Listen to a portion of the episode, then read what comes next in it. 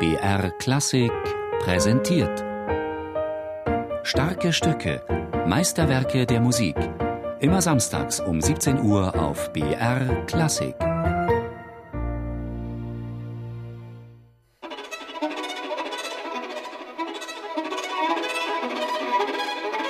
Technisch gehören die 24 Kapricen von Paganini mit zum schwierigsten, was je für die Geige komponiert wurde. Dedicati agli artisti, den Künstlern gewidmet, schrieb Paganini auf das Deckblatt seines Opus 1. So viel ist klar. Wer diese Stücke spielen will, muss, im wahrsten Sinne des Wortes, etwas von seinem Handwerk verstehen. Die Kapricen sind kurz, zum Teil dauern sie keine zwei Minuten und jede von ihnen hat ihre eigenen technischen Schwierigkeiten. Hat Paganini sie als Übungsstücke komponiert, als Etüden? Der Geiger Thomas Zehetmeier jedenfalls sieht mehr in den Kapricen. Ihn interessiert vor allem der musikalische Aspekt. Die Stücke, die leben vom Feuer, vom Moment, von jeder Note, von jedem Kontrast und von jedem Witz.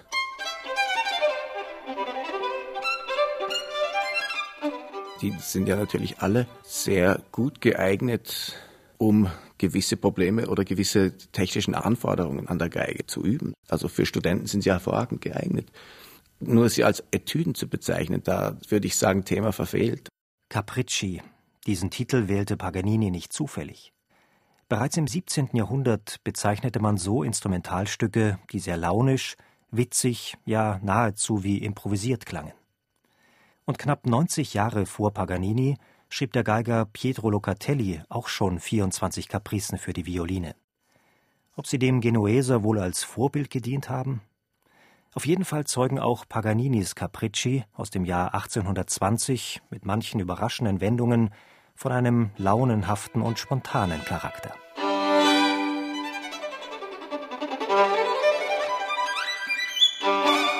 Es ist jedes einzelne Stück ein gewisser Aspekt, ein geigerischer Aspekt, ein Charakteraspekt. Man könnte sie auch Fantasien nennen.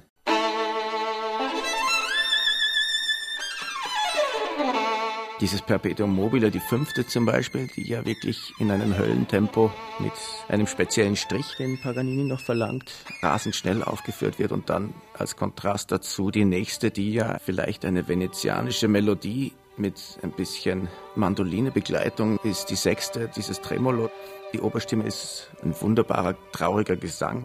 Und die nächste ist schon wieder Posato und wilde Staccato-Ketten. Also es ist schon unglaublich abwechslungsreich und kontrastreich. Diese unterschiedlichen Charaktere der einzelnen Kapricen hervorzuheben, sieht Thomas Zehetmeier als Aufgabe des Solisten. Doch der Aspekt der Fantasie, den er diesen Stücken zuschreibt, bedeutet auch eine Menge Freiheit für den Interpreten. Das sind absolut subjektive Stücke, die geradezu Improvisation und Freiheit verlangen. Das empfinde ich als das Aufführungspraktische, weil es geht ja nicht darum, irgendwelche objektivierenden Schemen irgendeinem Werk aufzuzwingen. Das Element des Moments, des Gedankenblitzes und des Spielens mit den Mitteln der Geige, das ist vielleicht so das Ziel.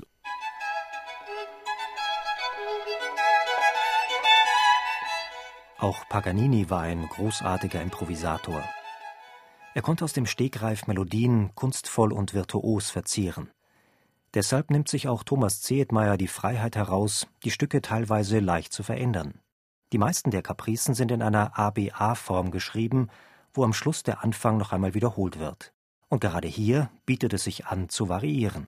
Ich denke, dass Paganini sich sicher, wenn er das gespielt hat oder hätte, sicher nicht wiederholt hätte. Der hat ja auch in jedem Konzert wahnsinnig improvisiert. Diese sogenannten Da Capo-Teile zu verzieren, ist eine alte Tradition, die schon in der Barockmusik üblich war. Thomas Zehetmeier benutzt dafür beispielsweise die Flageolets, also Töne, die durch leichtes Auflegen der Fingerkuppe erzeugt werden und dem Klang einer Flöte ähneln.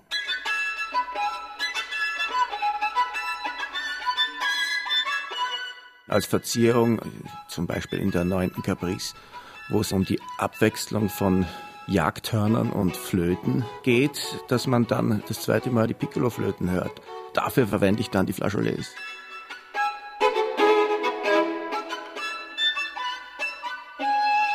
Oder auch bei der 13, die auch manchmal des Teufels Lachen genannt werden.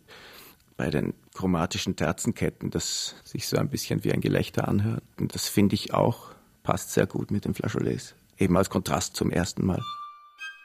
Der Teufel lacht, wenn Paganini seine Geige erklingen lässt. Zeit seines Lebens wurde Paganini die Gerüchte um seine Person nicht los.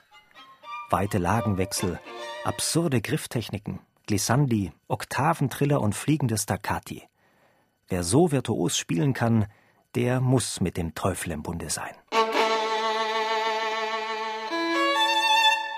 Die Virtuosität hat ja nicht als solche natürlich auch beeindruckt, aber das, was die Menschen berührt hat, das war eher sein Ton, das war seine unglaubliche Ausdrucksfähigkeit, seine Ausdrucksvielfalt auch.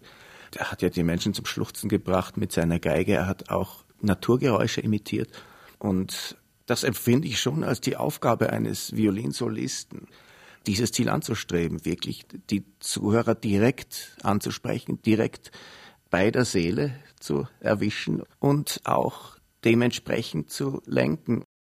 Dass Paganini das konnte, haben Zeitgenossen eindringlich bezeugt. So beschreibt beispielsweise der Musikkritiker Ludwig Rellstab Paganinis Spiel bei einem Konzert im Jahr 1829 in Berlin. Es kratzt und schabt manchmal ganz unerwartet, wie wenn er sich schämte, einem weichen, edlen Gefühle soeben gehuldigt zu haben. Und im Augenblick, wo man sich unwillig abwenden möchte, hat er deine Seele schon wieder mit einem goldenen Faden umschlungen und droht sie dir aus dem Leib zu ziehen.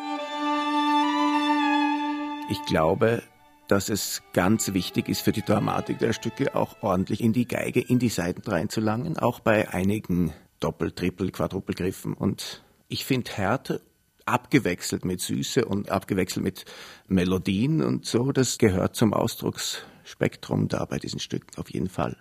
Thomas Zehetmeier ist einer der wenigen Interpreten, der Paganinis Capricen als kompletten Zyklus auch im Konzert spielt. Sehr häufig nur als Zugabe gegeben wird die 24. und damit letzte der Kapricen. Von ihr ließen sich viele andere Komponisten zu Bearbeitungen und neuen Werken inspirieren, wie beispielsweise Liszt, Brahms oder Rachmaninow. Und gerade diese letzte Caprice spielt auch im gesamten Zyklus eine besondere Rolle. Es ist eigentlich schon ein Zyklus in sich, die 24. mit den ganzen Variationen. Diese Variationen sind ja auch schon unglaublich kontrastreich mit den Oktaven, mit den Dezimen, mit linken Hand Pizzicato und Akkordbrechungen in der letzten Variation. Kunststücke mit der rechten Hand, fliegendes Staccato in der ersten Variation. Also es ist an sich, als ob es ein eigener kleiner Zyklus im Zyklus ist.